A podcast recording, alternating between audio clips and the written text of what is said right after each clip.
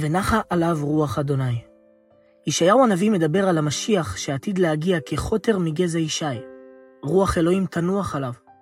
רוח אדוני, רוח הקודש, רוח שדי תנוח על המשיח, ובכך תבטא בצורות שונות את הנוכחות שלה בו ודרכו. רוח אלוהים תבטא במשיח ודרכו את עצמה, את הטבע שלה. כל התכונות שמפורטות בפסוק הן תכונות ששייכות לרוח הקודש. רוח חוכמה ובינה, רוח עצה וגבורה, רוח דעת ויראת אדוני.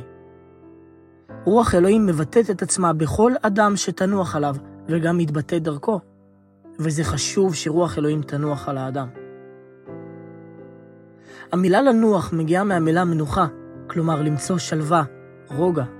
כשנוח שלח את היונה מהתיבה כדי לגלות אם מי המבול נוגזו או לא, כתוב, ולא מצאה היונה מנוח לכף רגלה, ותשב אליו אל התיבה. היונה חיפשה מקום מנוחה לכף רגלה, אבל לא מצאה. ואותה יונה עפה מעל מים אינסופיים לאורך דורות, אבל זה כבר לא יונה, אלא רוח הקודש. והמים כבר לא מים, אלא עמים, שבטים ולשונות. ורוח הקודש מחפשת מנוח לכף רגלה, אבל היא לא מוצאת. אין אף אחד שאפשר לנוח עליו, למצוא שלווה, מנוחה. בכולם יש התנגדות, מרד, אגואיזם, כל אחד מבקש את טובת עצמו.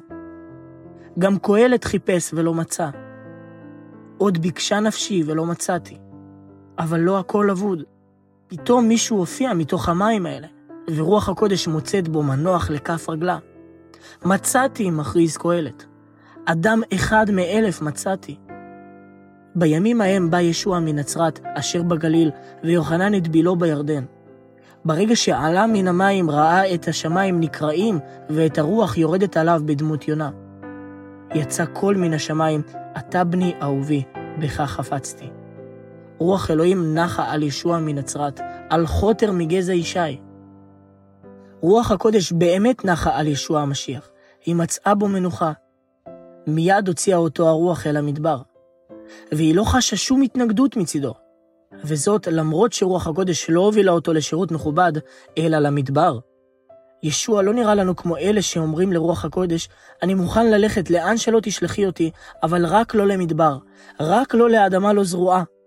או, אלוהים, אני מוכן לחבק את כולם, אבל רק לא אותו, את זה שהעליב אותי אתמול.